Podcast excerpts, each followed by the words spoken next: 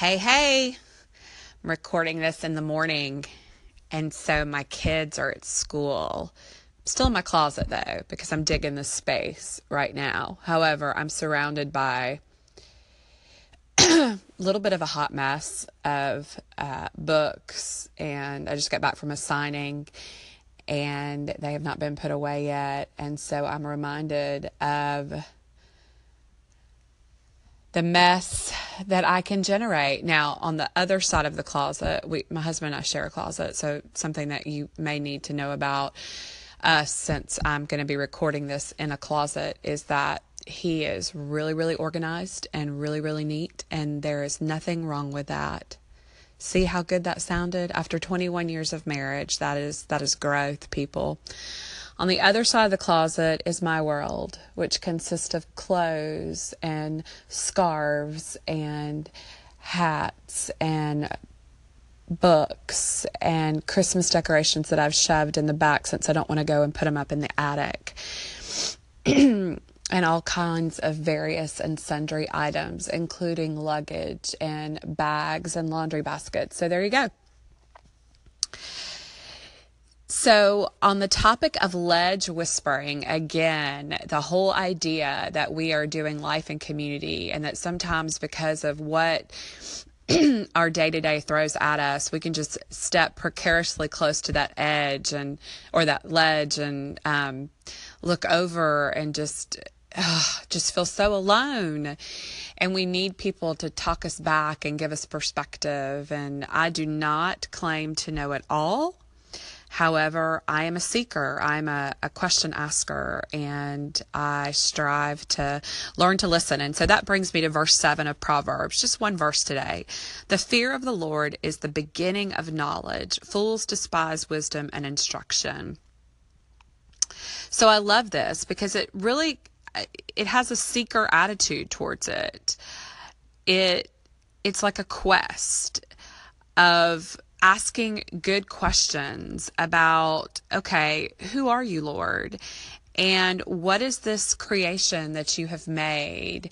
And some whys that you may or may not get answered. However, if you don't ask the question, if you don't venture to the the the precipice that God is big enough to be able to take your doubt and take your uncertainty and even take your anger in order for you to have a conversation, then that fear of the Lord is never going to initiate.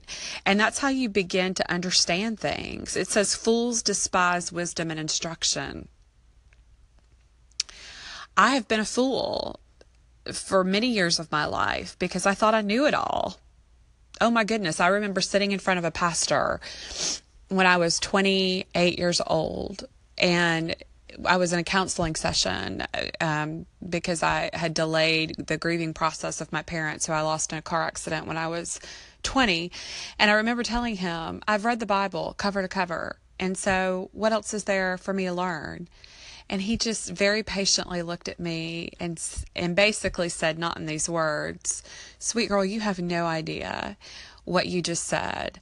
I've read the Bible cover to cover dozens of times, and it is alive and and always teaching you something new, no matter how many times you read a verse or how many times you read a book.